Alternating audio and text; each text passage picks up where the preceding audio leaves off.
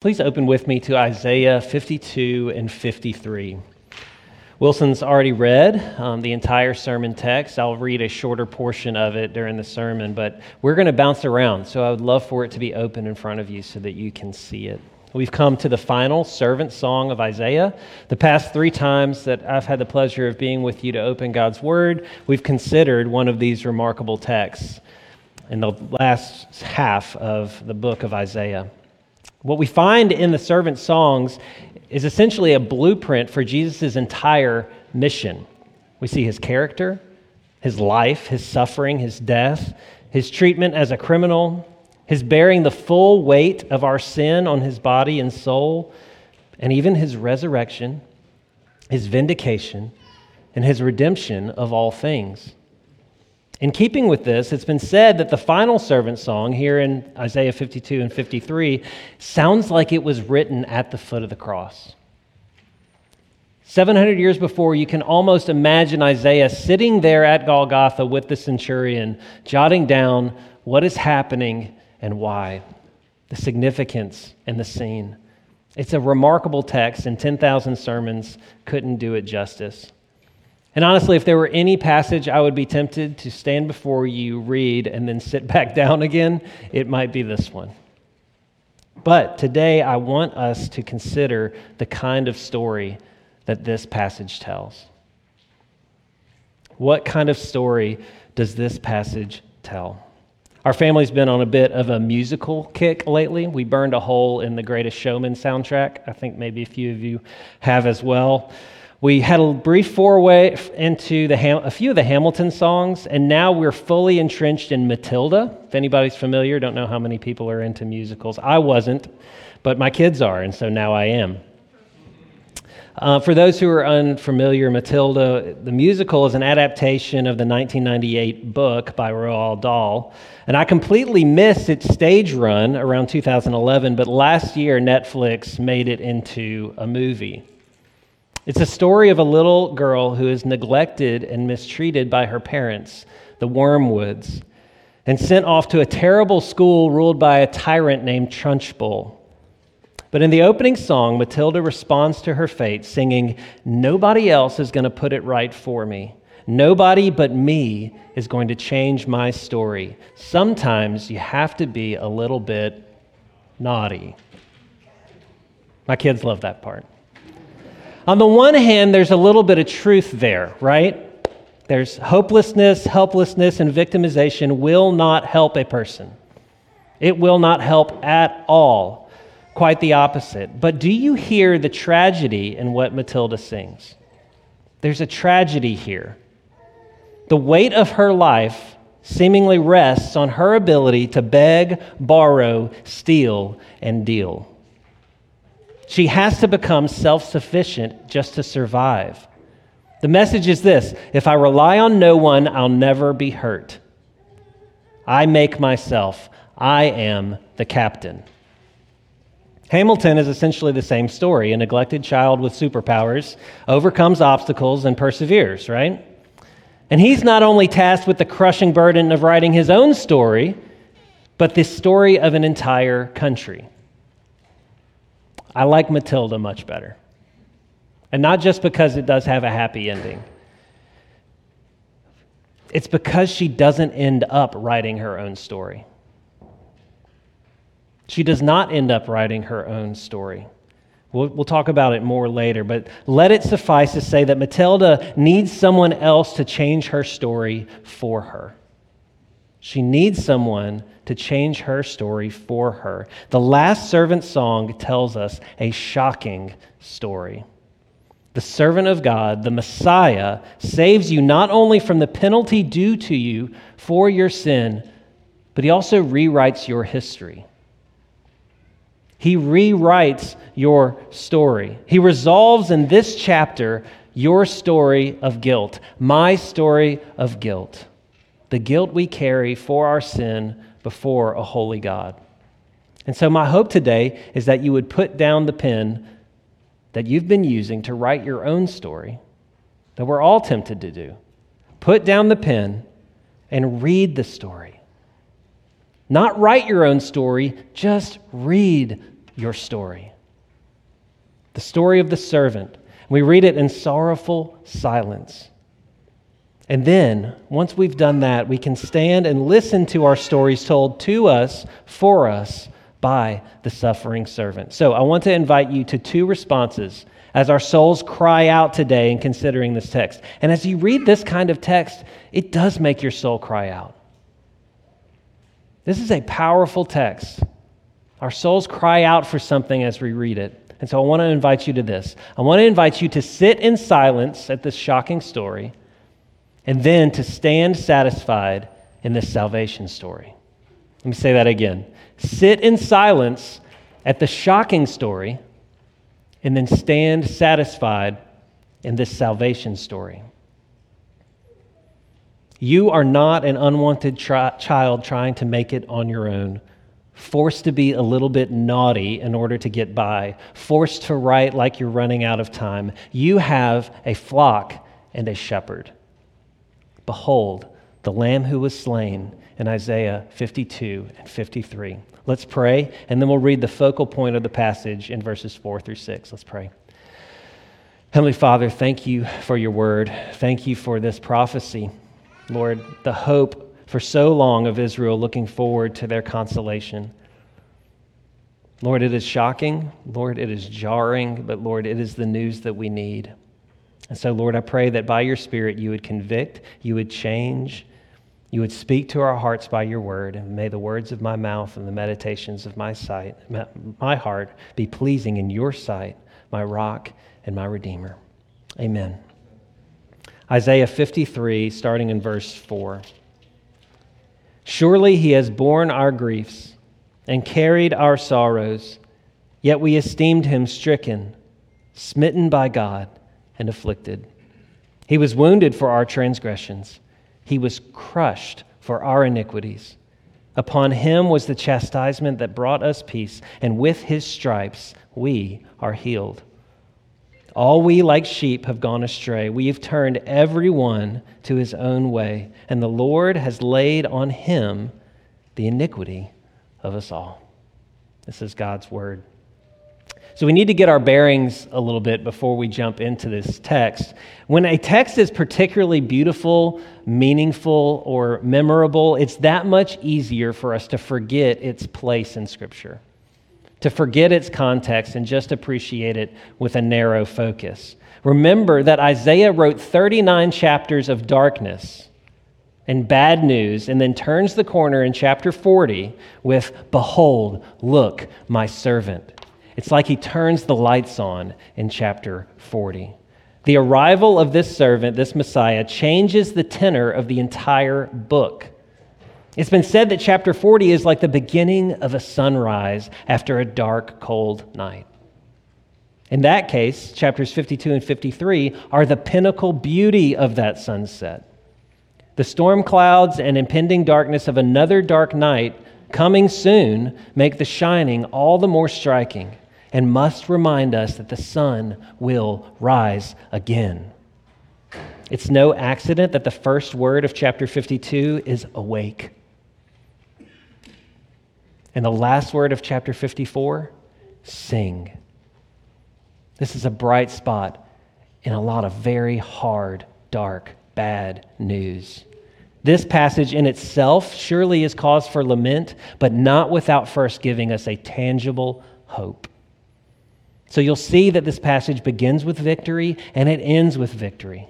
But the dip in the middle, the dip in the middle to seeming despair is what is so jarring for us.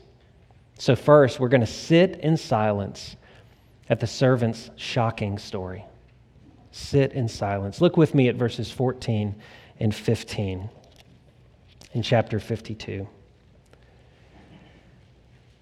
As many were astonished at you, his appearance was so marred beyond human semblance, his form beyond that of the children of mankind. So he shall sprinkle many nations.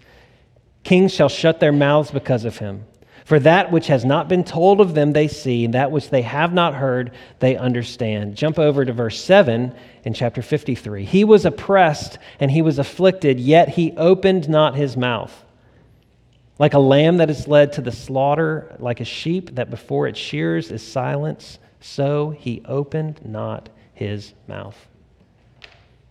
Everyone is shocked to silence by what is taking place. The servant himself and even the kings around him who are seeing what's happening shocked to speechlessness at his disfigurement and, and his exaltation. How can those two things go together? How can he be so ugly and disfigured, yet so high and exalted? How could these things go together? Now, Isaiah frequently speaks about the arm of the Lord. Okay, that's one, one of the ways he speaks of God's salvation, that God would bear his arm, and that would mean that salvation is coming soon. That the arm of the Lord is able to save. Listen from Isaiah 51 and 52. My righteousness draws near, my salvation has gone out, and my arms will judge the peoples. The coastlands hope for me, and for my arm they wait. The Lord has bared his holy arm before the eyes of all the nations, and all the ends of the earth shall see the salvation of our God. Y'all hear that? That's a theme through Isaiah. When salvation comes, it's going to be like God's arm is finally showing up his strong arm. Now, God bears this arm of deliverance, and this is the means by which Israel can become the servant of God. This is their rescue. And so, what we might be expecting is Sylvester Stallone, Sylvester Stallone, can't say that word, in that terrible movie, Over the Top. It's an arm wrestling movie. Has anybody ever seen that one? I'm not recommending it. You've seen it? It's not a great movie. It's not a great movie, Scott, but it's a memorable movie. Sylvester Stallone, white tank tops, the big, the big, and he wins his matches by turning his hand over. He goes over the top, and then he wins in arm wrestling. That's what we're expecting. These big, strong arms, right? Sylvester Stallone. But that's not what we get. What we get is actually gruesome. What is shocking is that something so weak and ugly could be used to change the story of history. Alex Smith was an NFL quarterback who retired in 2021, which is all the more remarkable because of what happened to him in 2018. Smith suffered a compound fracture and a spiral, spiraling fracture. And the gruesome injury led to infection and sepsis and 17 subsequent surgeries. He, narrow, he narrowly avoided amputation of the leg. But he not only walked again, in 2020, he played again he became the starter again. He led his team to the playoffs. And I remember watching a documentary about him, and when he pulls up his pants leg and shows his fully recovered leg, I was shocked. I could not believe that he could even walk on that thing, nevertheless, even succeed at the highest level of professional sport. I was almost sick to my stomach at what I saw when they showed me his repaired leg. And this is not right after the injury, this is while he was playing. How could something so seemingly weak and ugly be used with such power and strength and even bring victory? This is what it's like to bear the, this kind of arm to Israel. This is the kind of arm that God chooses to bear to Israel recoil, horror, disgust, shock. It is so very like the one true God to use the weak things of the world to shame the strong, for his power to be made perfect in weakness. Y'all, when he shows us this weak, seemingly weak arm, he's showing us our own weakness. This is our weakness and our ugliness that he is taking on. As it's been said so beautifully before, he had to become like us so that we could become like him. Look with me at verse 2 in chapter 53. For he grew, up, he grew up before him like a young plant, like a root out of dry ground. He had no form or majesty that we should look at him, and no beauty that we should desire him. The issue here is not whether or not he was good looking. It was the way he went about our salvation that was off putting. Y'all, salvation in the Christian life is not slick and impressive. It's just not. It's not impressive. We're told we won't even want this guy around, not to mention his message and his means. Instead of being a mighty tree, he's like a little weak sprout One commentator says we expect a costumed drum major to lead our triumphant parade. But I would add that it's like instead of the triumphant drum major, we got the street sweeper after the parade. And it's Bourbon Street, the day after Mardi Gras. We've made a mess. We've paraded ourselves around. And while we are still asleep, He is making our world livable again in silence as He stands in the middle of our filth. Do you picture it? That's the kind of person who is serving us. Look with me at verse 3. He was despised and rejected by men, a man of sorrows and acquainted with grief. As one from whom men hide their faces, he was despised, and we esteemed him not. Sorrows here can be rendered pain, and acquainted with grief as knowing our sickness. But one interesting thing here is that the, this word despised carries a lot of emotional weight for us in English. When we think about despising someone, it's like truly, truly hating them and being recoiled back from them, right? But in Hebrew, it doesn't carry that same amount of emotional weight. Um, it's more dismissive than aggressive. Like our street sweeper image, right? This is someone deemed unworthy of attention. He's not even worth thinking about, is what it means when it says he was despised. Ignorable, indifferent, true hatred, which is indifference. Y'all, to this day, for many, the name of Jesus is something to be dismissed, just not even considered. May it not be so with us.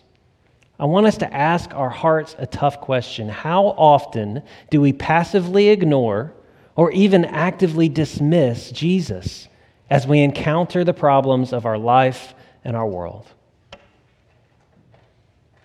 Where do we go to for solutions? Where do we go to for help? Or do we despise the name of Jesus not by hating him, but just by, by simply ignoring him? May the church never be the place where we've moved past the miraculous, past the work of the one who created it all. Look with me at verse 7. He was oppressed and he was afflicted, yet he opened not his mouth. Like a lamb that is led to the slaughter, and like a sheep that before its shears is silent, so he opened not its mouth. The silent sheep is a picture of the atoning sacrifice made by God's people once a year, described in Leviticus 16. You remember the Day of Atonement. I want you to think also of the innocent lamb whose blood covered the doorposts in the Passover. And here, we sit in silence at the brutality of it all. Our silence is prompted, yes, by how ugly it is, but also how, why it was done. It was done for us. Here, the sheep is simultaneously our shepherd. The blood of a sheep could never take away the sins of the world, but God Himself, in the flesh, that kind of death would rend the heavens and change the fabric of reality itself. Here we see a shift from sitting in silence to standing satisfied. And so, for the remainder of our time, I want to invite you to stand satisfied in your salvation story. Look with me at verse 4. Surely he has borne our griefs, carried our sorrows, yet we esteemed him stricken, smitten by God, and afflicted the pattern of the language here is substitution. It goes back and forth. We see he, but we. He, but we. And it's comparing back and forth, back and forth. A guilty story exchanged for an innocent story. He became sin who knew no sin, that in him we might become the righteousness of God. Substitution, friends, is the only way that justice can be achieved. Modern conceptions of guilt describe it as non transferable, so that if I have guilt, I can't put my guilt on you. But in the Hebrew conception, it is stressed that God not only punishes wrongs, but that he puts wrongs right. And he does it by substitution. He takes the penalty. Notice here in ver- the sorrows and griefs that we hear in verse 3 become ours in verse 4. Like we said, they were ours all along. This repetition and reversal shows us that the sorrow and sickness that made us despise the servant was our own sorrow and sickness that we despise. Do you see it? We're despising in the servant what we put on him, what he took of us onto himself. Isn't it true that what often bothers us in others is so often what we hate about ourselves? We can't handle that we are that way, so we put it on others and then resent them for it. But Christ, the suffering servant, he's a willing scapegoat. He takes the sin of the people and is sent away, banished for us. Friends, he's not just an empathetic Savior, suffering with us. He is a substitutionary Savior he suffers for us in our place. Any suffering that we feel here on this side of the cross, this type of suffering does not compare with his suffering because it's suffering and absorbing the wrath of God due for sin. In a way, Christ is taking on hell itself in our place. And the idea of a suffering king would not have been unfamiliar to the nations around Israel. Um, in some of the nations around Israel, the king would be ceremonially humiliated before the evil deity of Marduk. And there were these spirits called Rapuima who were part of the myths around the god of death, Mot, and the god of fertility, Baal. These Rapuima, these saviors, healers, were thought to heal diseases, bring fertility, and guard against the evils of society. But here's the thing they never took the sicknesses, they never took the pains, they never took the evil of the people on themselves. They were never wounded healers, they were detached wonder workers. Do you see the difference? Not wounded healers, but detached wonder workers. We can see here that the idea that there is a king to be humiliated, a healer to bind up our wounds, is written on our hearts. The longing for this in all cultures clues us into the fact that we need it. We must have it. But natural revelation is not enough to show us the true wonder of a king who not only suffers, but does so for his people, not only heals our wounds, but takes them himself. Y'all, the myths, they fall short. They fall woefully short. The prophecy, this history, pierces the deepest longings of our souls for absolution, for forgiveness, for peace with God. And the religiosity of our souls, whether in Papua New Guinea, Soviet Russia, or Ivy League lecture halls, the religiosity of our souls is betrayed despite our best efforts to say that we're okay. We know we're not okay. We know we need a mediator. We know we need a substitute. We know someone has to be accountable, but we will devour each other until we bow the knee to the man of sorrows. He actually has the capacity of righteousness to suffer in our place and absorb our wounds. And we will fight and claw for accountability because we know someone is to blame. But we don't have the courage to look in the mirror like the disciples and say, Is it I, Lord? Is it I? In the words of the great theologian Taylor Swift, Hi, it's me. I'm the problem. It's me. Do we have the courage to look in the mirror and consider our own culpability in the evil of this world? Or is it always them, them, them, them, them? Blaming them, them, them, them, them for the problems in our world just distances us from having to face the music of our own culpability in what is wrong with our world. I'm the reason for evil.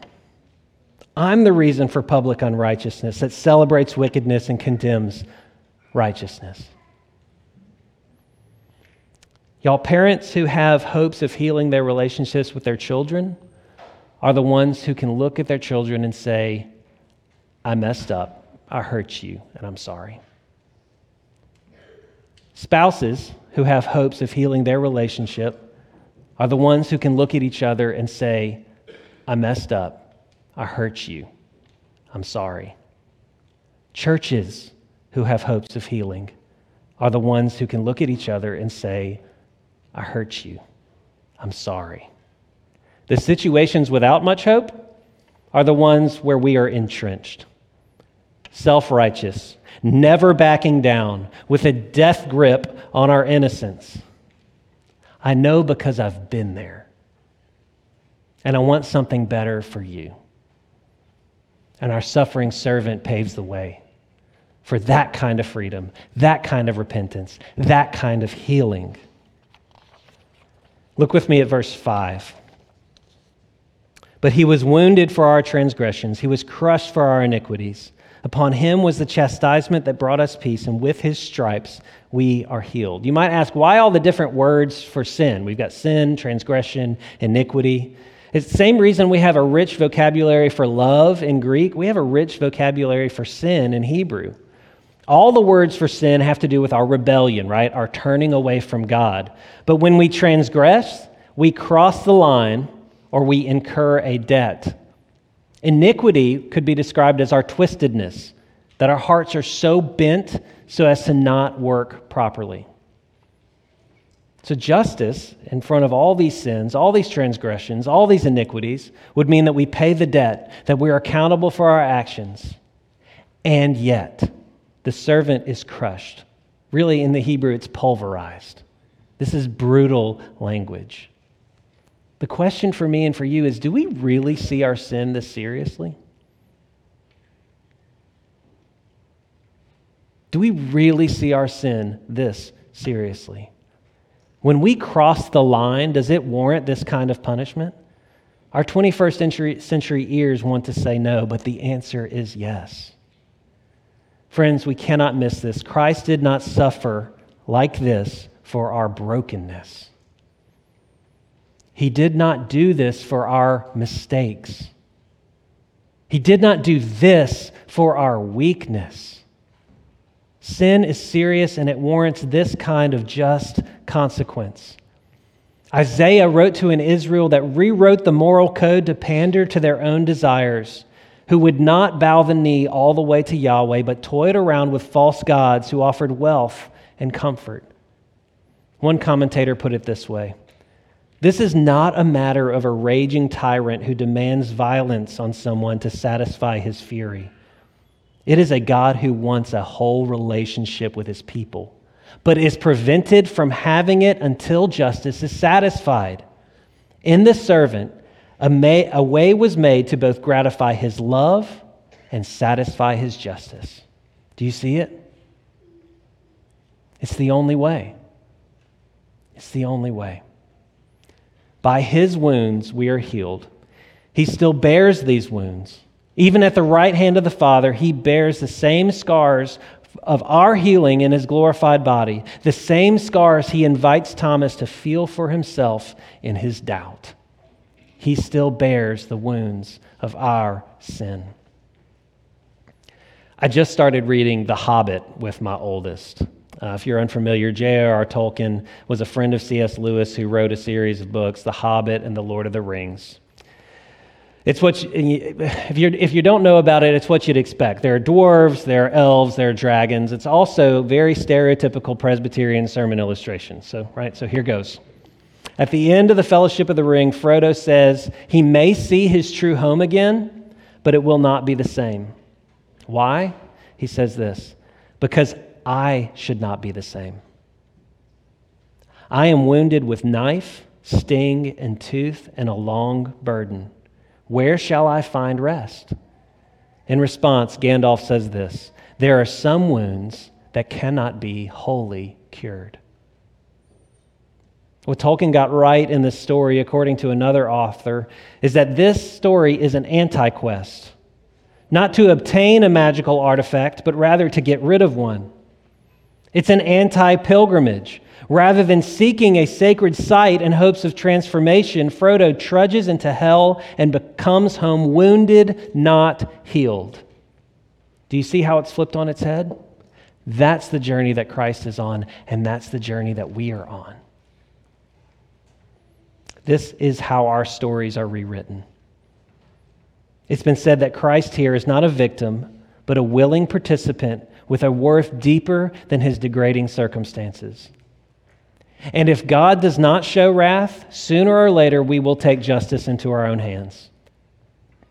Like we read in Proverbs 17, if God acquits the guilty, if he says to someone who's guilty, go free, then he is not good. Likewise, if he punishes someone who is innocent, he's not good either.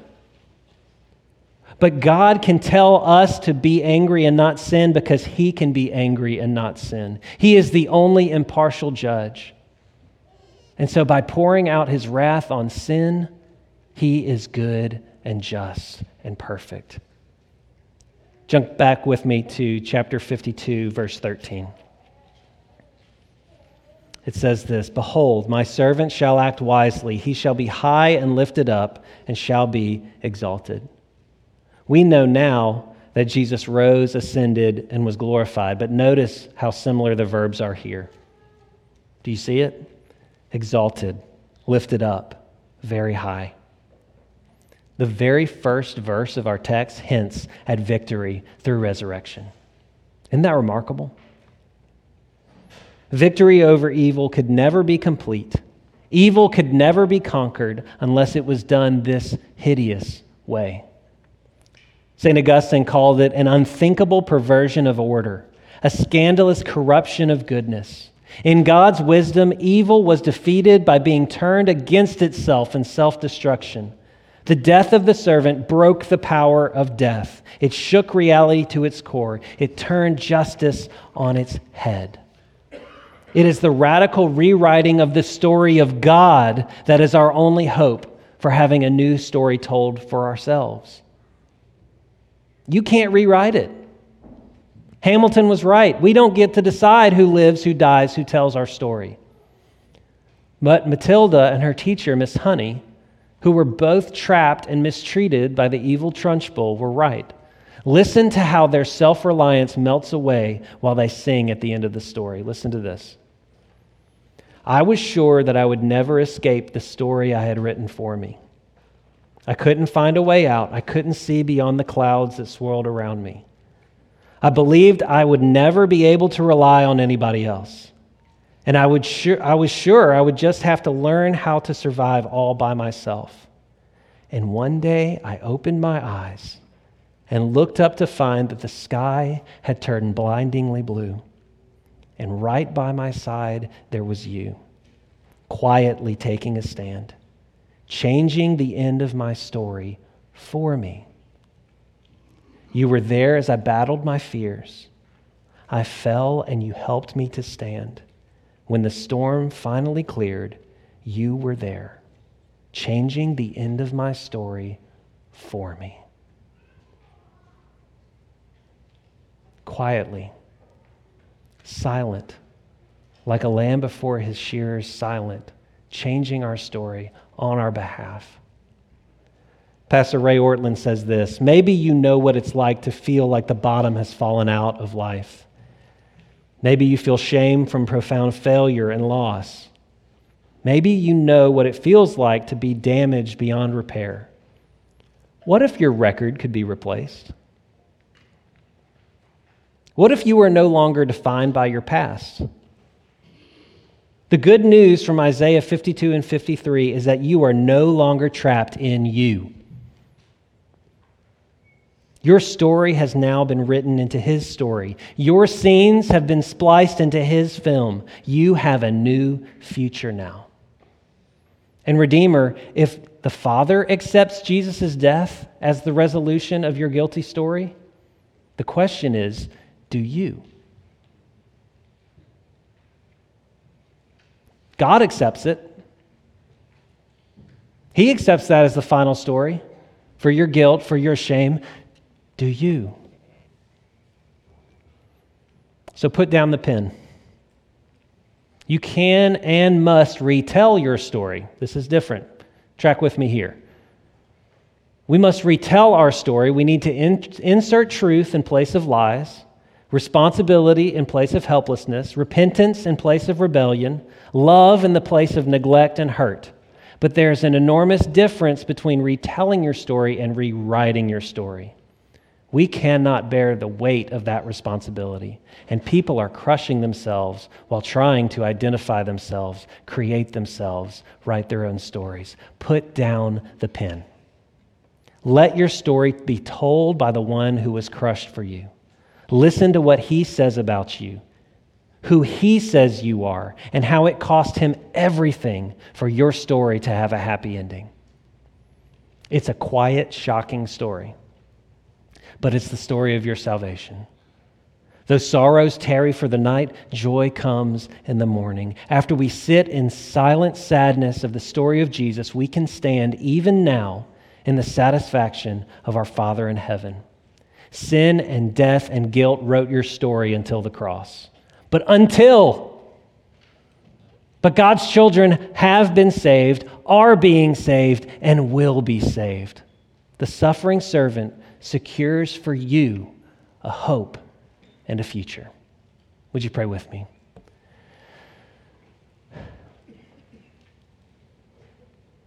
Heavenly Father, sometimes there aren't words to respond. Sometimes we must sit in silence and hear what you are saying. Thank you for this beautiful text, and I pray, Lord, that we would spend the rest of our lives re- reading it, understanding it, plumbing the depths of it.